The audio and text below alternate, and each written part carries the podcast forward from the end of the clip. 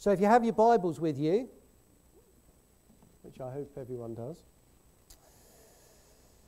please turn with me to Luke 10, where we finished last week.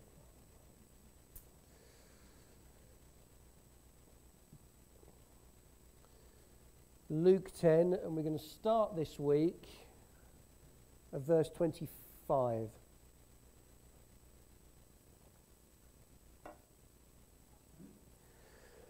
So Luke 10, 25. And behold, a lawyer stood up to put him to the test, saying, Teacher, what shall I do to inherit eternal life? He said to him, What is written in the law, and how do you read it? And he answered, You shall love the Lord your God with all your heart, with all your soul, and with all your strength, and with all your mind, and your neighbor as yourself. And he said to him, You have answered correctly. Do this, and you will live. But he, desiring to justify himself, said to Jesus, And who is my neighbor? Jesus replied, A man was going down from Jerusalem to Jericho, and he fell among robbers, who stripped him and beat him and departed, leaving him half dead. Now, by chance, a priest was going down that road, and when he saw him, he passed by on the other side. So, likewise, a Levite when he came to the place and saw him, passed by on the other side. But a Samaritan, as he journeyed, came to where he was, and when he saw him, he had compassion. He went to him and bound up his wounds, pouring on oil and wine. Then he set him on his own animal and brought him to an inn and took care of him.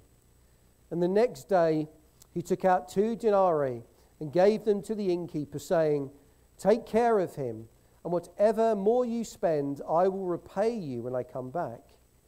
Which of these three do you think proved to be a neighbor to the man who fell among the robbers? He said, The one who showed mercy. And Jesus said to him, Go and do likewise. My Heavenly Father, Lord, we thank you for the truth of your word. We thank you for the gift of your word.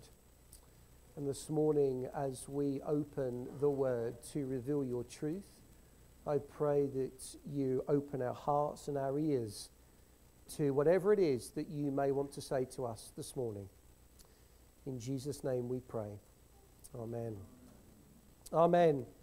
Well, last week, if you were here with us during our look at Jesus' prayer of thanksgiving, you remember that we needed to clarify two things who Jesus meant when referring to the wise and the knowledgeable, and who Jesus meant when referring to the little children.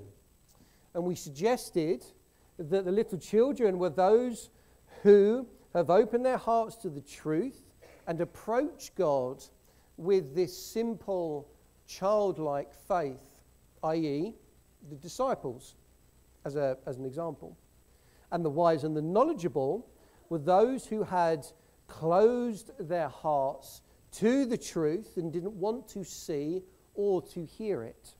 I.e., another example that we looked at was the Pharisees and the Sadducees, or the, the religious leaders of the time.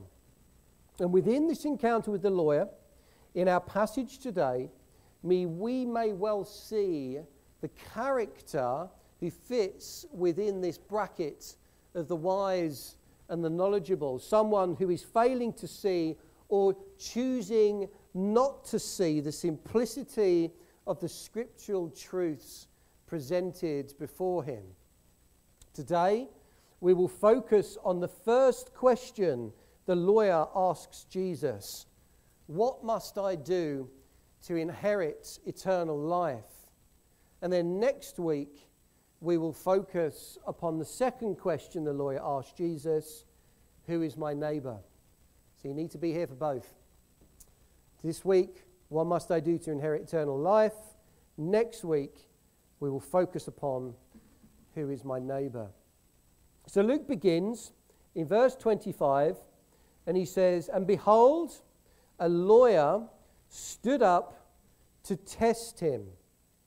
Now, we don't know where this encounter is taking place. Luke doesn't tell us. But wherever Jesus is in this moment, we know one thing to be sure that he's en route to where? Jerusalem. He's en route to Jerusalem. And it's reasonable to suggest that Jesus, in this moment, was teaching a group of people, quite probably because we are told that this lawyer, this person, stood up to speak to Jesus. So, who was this person? Is that first question that we must ask ourselves? Well, as we've already seen, Luke refers to him as a lawyer, but it's not a lawyer as we would understand a lawyer today. In the context of Luke's writings, a lawyer could be equated to an expert in the religious law. An expert in a religious law, quite probably a scribe. A scribe being someone who would study, interpret, copy, and teach the Jewish law for the people of the day, i.e., the writings of the Pentateuch, the first five books of, the, of our Bibles that we have. Now, unfortunately, as has been the case during Jesus' ministry, this lawyer doesn't seem to want to be there necessarily to learn from Jesus, but to test him, as many have done beforehand, and there will be many others, as we see as we journey through Luke, who will do again. And he asks Jesus this question Teacher, what shall I do to inherit eternal life? Now, as is often the case with Jesus, he doesn't always reply by answering the direct question he's being asked, does he? Jesus is a master at throwing the question back round and getting answering the question with a question. Answering the question with a question. That can be a bit frustrating sometimes. But not for Jesus, because he is the master at doing it. And there's always a reason why Jesus does something. In this case, he replies by asking the lawyer two questions What is written in the law, and how do you read it? How do you read it? It's that second question that, that made me pause, which we'll come on to in a moment. How do you read it? He asks the lawyer. And the lawyer answers, you shall love the Lord your God with all your heart, with all your soul, with all your strength, and with all your mind. And you shall love your neighbor as yourself. The answer the lawyer gives is made up of two Old Testament passages. The first you'll find in Deuteronomy 6:5, which simply says, You shall love the Lord your God with all your heart, with all your soul, and with all your might. And please, some homework after that. If you want to understand the context, please go back to Deuteronomy 6 and read. And the second part of that is found in Leviticus 19 18, which, and I quote, you shall not take vengeance or bear a grudge against the sons of your own people, but you shall love, the, uh, love your neighbor as yourself. And in answering Jesus this lawyer combines these two scriptural passages into what he believes are the two most important commands that God gave his people, the nation of Israel, in order for them to in- inherit eternal life. And he answered satisfactorily because Jesus says to him, You have answered correctly. Um, do this and you will live. So gold star for, uh, for the lawyer there. And I haven't forgotten about your gold star, Ron, wherever you are. You need a gold star from last week. Now, these two commands, when combined, are commonly known and referred to within Christendom as what? The greatest commandments. Okay? The greatest commandments. Why? Because summarized within these two commands are the essence of all the law and all the commands of God given to the Jewish nation and then inherited by us, the church of Jesus, which was confirmed by Jesus when he said, The entire law and all the demands of the prophets are based on these two commands. Now, these commands have also been referred to as the law of love because not only do they deal with our relationship to God, but they deal with our relationship toward each other. Relationship to God, relationship to each other. One naturally flows uh, out of the other. Without a right relationship with God, our relationship with each other just wouldn't be right. And I think we can see that in the world around us. But before we move on, I just wanted to draw your attention to something I found rather interesting. And it refers to that, third, that second question Jesus asks him. How do you interpret it? So, Jesus has asked the question, What must I do to inherit eternal life? Jesus counteracts his question by asking him, What is written in the law? In essence, how do you read it? How do you articulate it? The lawyer go, gives Jesus his summary of what the law says. You shall love the Lord your God with all your heart, soul, strength, mind. You love your neighbour as yourself. Now, in both Matthew and Mark's account of Jesus' life, they both document the event whereby Jesus is asked the question by religious leaders what is the greatest commandment? In both accounts, where is Jesus when the religious leaders ask him that question what is the greatest commandment? Do you, where do you think he is? He's in Jerusalem. Okay? So in both Matthew and Mark's account, he is in Jerusalem on his final visit when he's asked that question by the religious leaders. And what is the answer that Jesus gives on both of those occasions?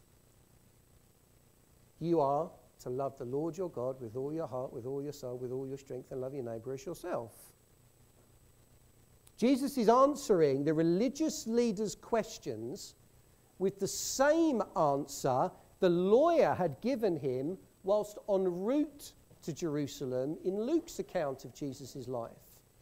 So you, could, you, you can't help but wonder was it a leading question that Jesus was asking the lawyer when he said, Well, how do you read it? How do you articulate that? I mean, what better way to answer the similar questions that the religious leaders in Jerusalem were, were, did ask and were going to ask Jesus by using the same answer that he had got from one of their own whilst en route. It's quite interesting, isn't it?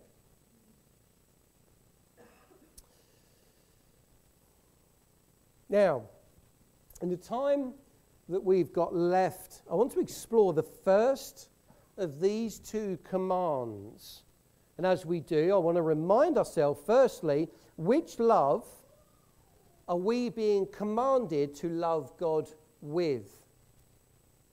Which love are we being commanded to love God with? And the second, what does it mean to love God with these four aspects of the human person?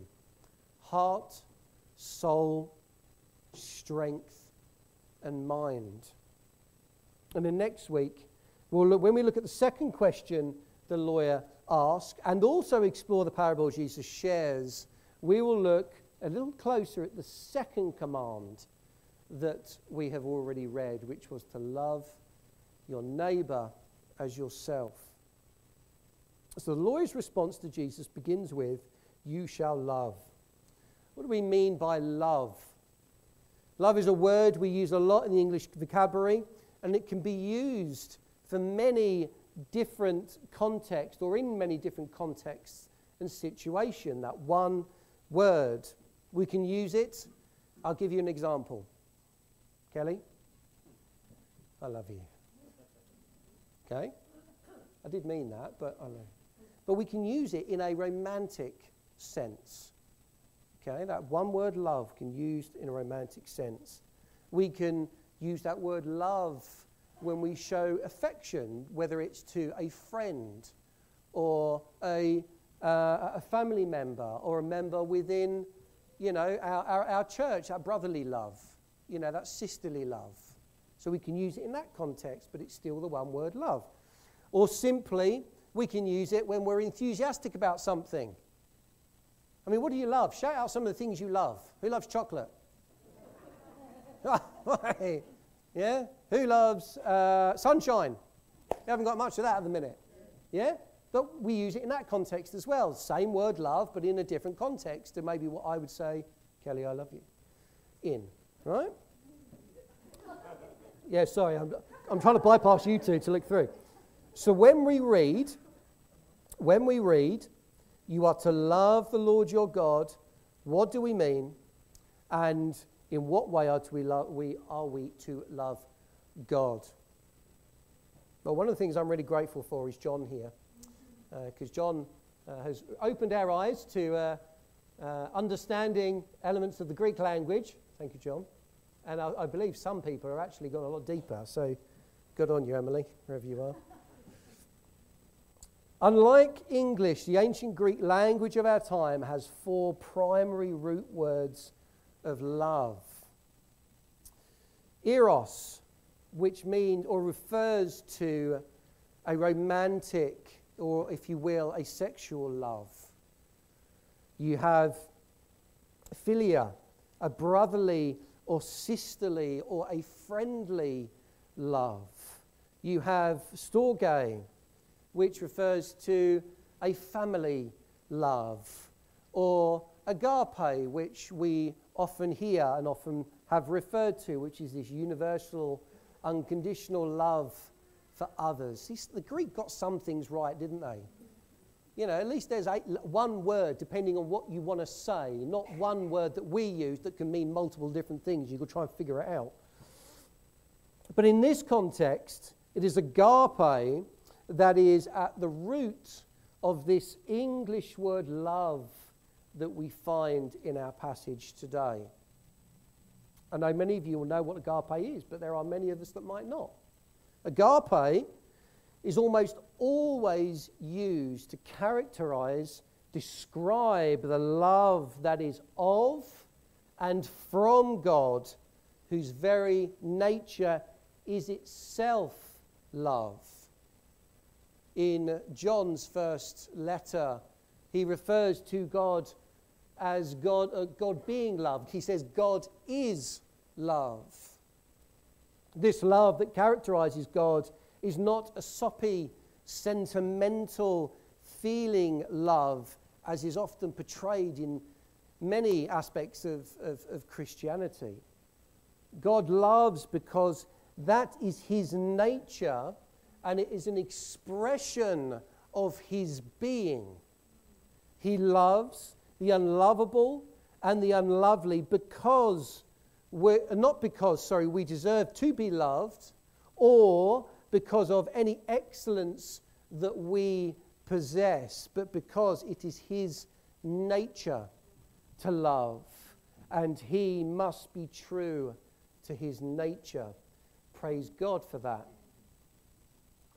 Agape, and I really want to get, I really want you to, if you don't take anything else away from here today, just take this simple saying agape love is always shown by what it does.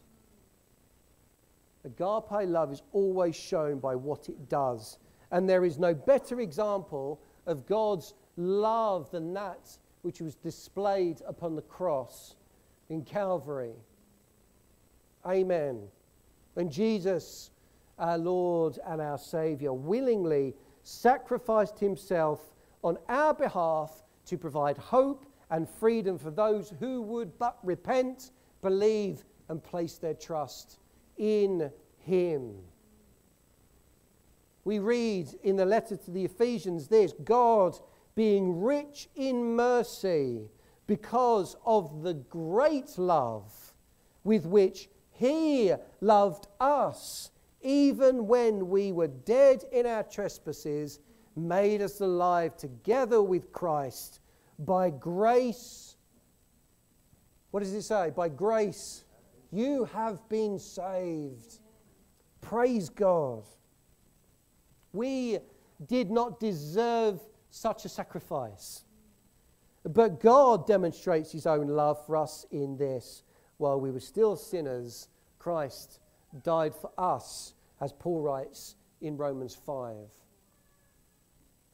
God's agape love is unmerited, is gracious, and is constantly seeking the benefit of the ones he loves. That's you and that's me.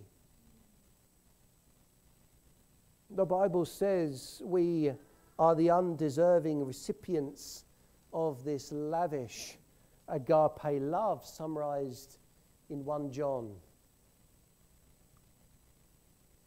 And he demonstrates this wonderful truth and grounds this wonderful truth by leading Jesus, the Son of God, to the cross for those whom he loves. Doesn't it make you? I don't know about you, but whenever I read that or even I think that, I just feel so unworthy. that God Almighty, the creator of the heaven and earth, and as Dave said earlier, the Alpha and the Omega, the beginning and the end, would care about little old me. It's, it's bonkers, really, when you think about it, isn't it? But this first command says that we are to love God with the same agape love. How do we do that? Well, firstly, we need to remind ourselves that agape is not an emotion in our hearts, but a principle by which we deliberately live. It is not based on feeling. Now, disclaimer that doesn't mean we cannot have feeling toward God. It doesn't mean we can't express feeling. Of course we are. That's how He created us. To, part of our, our created being is to have feelings. So, of course, you know, we want to show that. But this agape love isn't based upon feeling. It is a joyful resolve to put His will above and beyond our own will. And I think that is one of the hardest aspects of the Christian life. When we're in this tug of war between the world and God, world and God, I think one of the hardest things that we face as Christians is to be able to surrender our will and put His first. It involves faithfulness, it involves commitment, and it ultimately involves an act of our will. An act of our will, something that we choose, something that we choose to give. But the first commandment doesn't just stop there with the command that we are to just love God with this agape love. It doesn't just stop there. He goes on and says we are to do it with our hearts our whole hearts. You could say our emotions. We are told we are to do it with our whole soul. You could say our consciousness. We are told we are to agape love God with our whole strength. You could say our motivation. And we are told to do so with our mind, our intelligence, our intellect. In essence, we must choose not just to love God, but we have to choose to do it with every aspect of our being. Every aspect of who we are. To give some examples, this is no way all of them. Heart. Heart. We are to show agape love when we choose to let God into our happiness, into our joy, into our surprise, as well as into our anger, our sadness, our fear, and our disgust and allow the Holy Spirit to guide and minister through that instead of forgetting God or pushing God to the back of our mind when life is great and quite easily reacting as the world would react when the time is going bad. He wants every part of us. He wants us in, in the good and the bad. He wants us to place Him first because He's the only one that can genuinely guide us through those times. He is the creator of compassion, of understanding. The whole reason Jesus came and walked this earth as a human, so we could understand what you go through, what you feel, how it hurts, but also the joy of life is so he can relate to every one of us. So we give him our heart, every aspect of it. What about our souls? closely linked with heart. But we show God agape love when we choose to place Him first. The moment our eyes open in the morning, the moment we are conscious of us being awake in the morning, if you will, we place God first. And we do so until that moment where we drift, drift off in the night. And then we just leave it to Him to trust the care and love for us when we're asleep. Every part of your waking day, your thought, your deed, your actions should be revolved around God. Every part of it. When the Bible says pray without ceasing, it doesn't necessarily mean you've got to be on your knees for the whole day praying without ceasing. It's you keep God on your lips every moment of your day, whatever you're doing. I'll pray, to, I'll speak to God when I'm in and I'll make, go into the kitchen there to make a cup of tea. I'll, I'll chat to God making a cup of tea. I'll chat to God when I'm just walking through the town. Prayer is just communion. It's, it's, it's communion with God. He doesn't want us to be to, to approach him in this super religious sense that we only ever do in churches. He wants me with my faults, with my, my failings. He just wants me to come before him as me. So, what does it mean to give, us, give him our whole souls? It means every part of the day I just say, Look, Lord, I'm having a rubbish day today, but I'm going to praise you because of it. Or, or in it, sorry, praise you in it. When I'm making the tea, I'll praise you and I'll talk to you. And I'm doing whatever, I'll praise you and I will talk with you. He's putting him first in all things. What about strength? We show God agape love when we choose not to be lazy Christians, couch potato Christians. Obviously, no one in this room. When we say the right things, or we just show up at the right events. But choosing and willing to live every day dedicated to serving the Lord in whatever capacity I'm needed, not just what I want to do.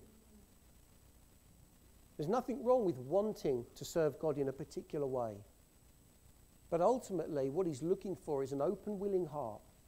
Say, Lord, use me. Wherever you need to, just use me for the greater good of your kingdom. So it's to be used in whatever capacity I'm needed, whatever the inconvenience.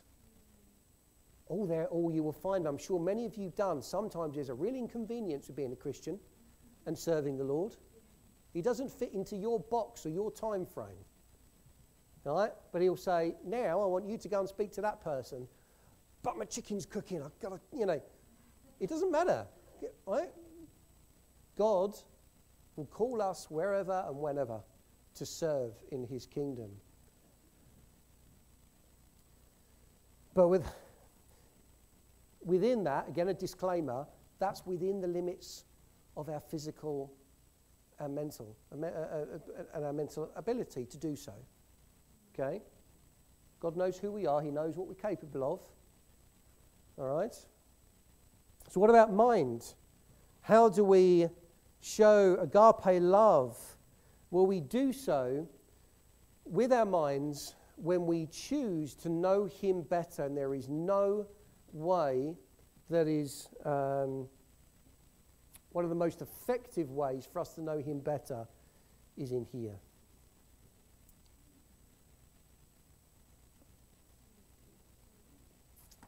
The more we know Him, the closer we are to Him. One of the most important ways is the Bible. There are others, but one of them is the Bible. Now, I've written in my notes here rant. Rant. Don't worry, I'm not, I'm not, I'm not, I'm not going to rant. It's just a, a, a memory jog for me. I have had conversations with people who will turn around and say, oh, I'm, I'm just not interested in that, that, that, you know, in theology.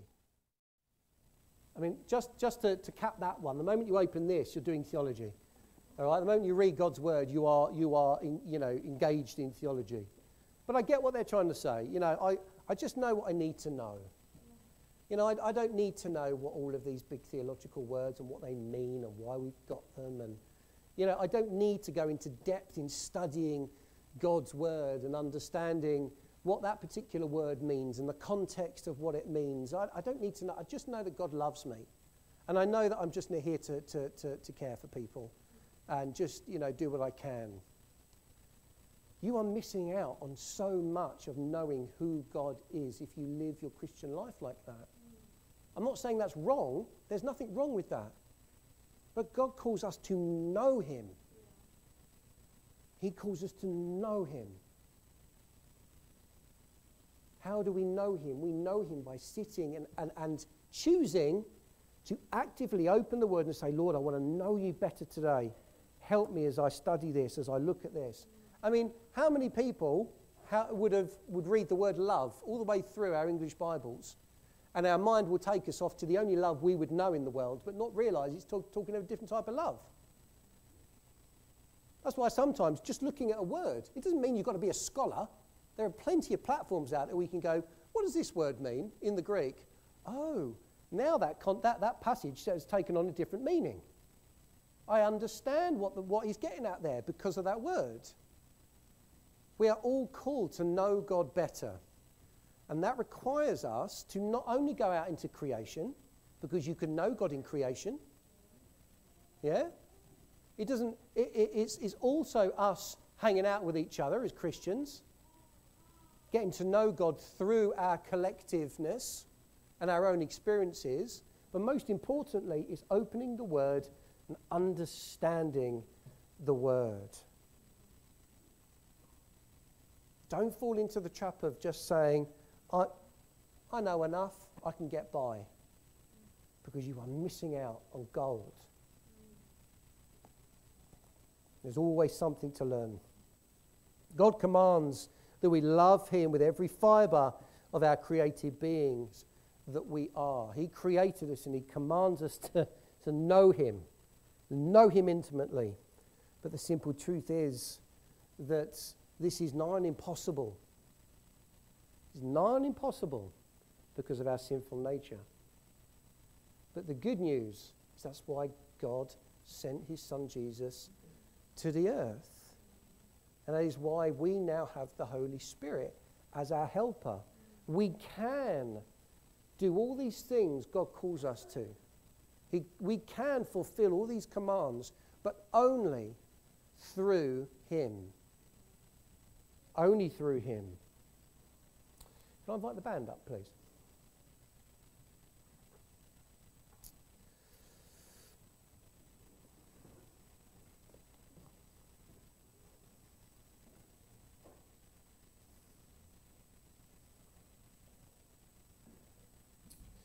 Well, this morning we've had the privilege to explore the, um, this first encounter with Jesus and this lawyer as he asks him what must I do to inherit eternal life?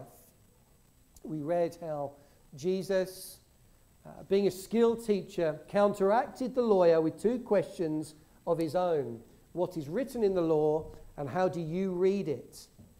And we read that wonderful truth when he replied with his own understanding of the Lord's uh, uh, his belief of the law, summarizing it with these two passages from the Old Testament. You'll love the Lord your God with all your heart, with all your soul, with all your mind, with your strength, and you will love your neighbor as yourself.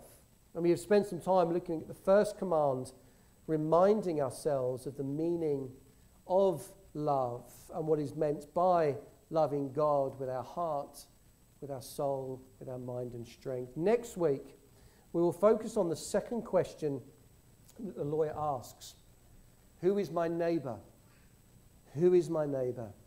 And as we explore this powerful parallel, uh, parable, Jesus shares with this, law, this lawyer a parable which shows loving my neighbor in action. We will look at the second commandment that's contained within that. This love your neighbor as yourself. What does that mean to us? What does that mean to those around us? And this message today has really been a, a grounding for what we will come to look at next week. So please be here. Be here. On time, grab a seat. Else we'll be sitting on each other's laps. Amen.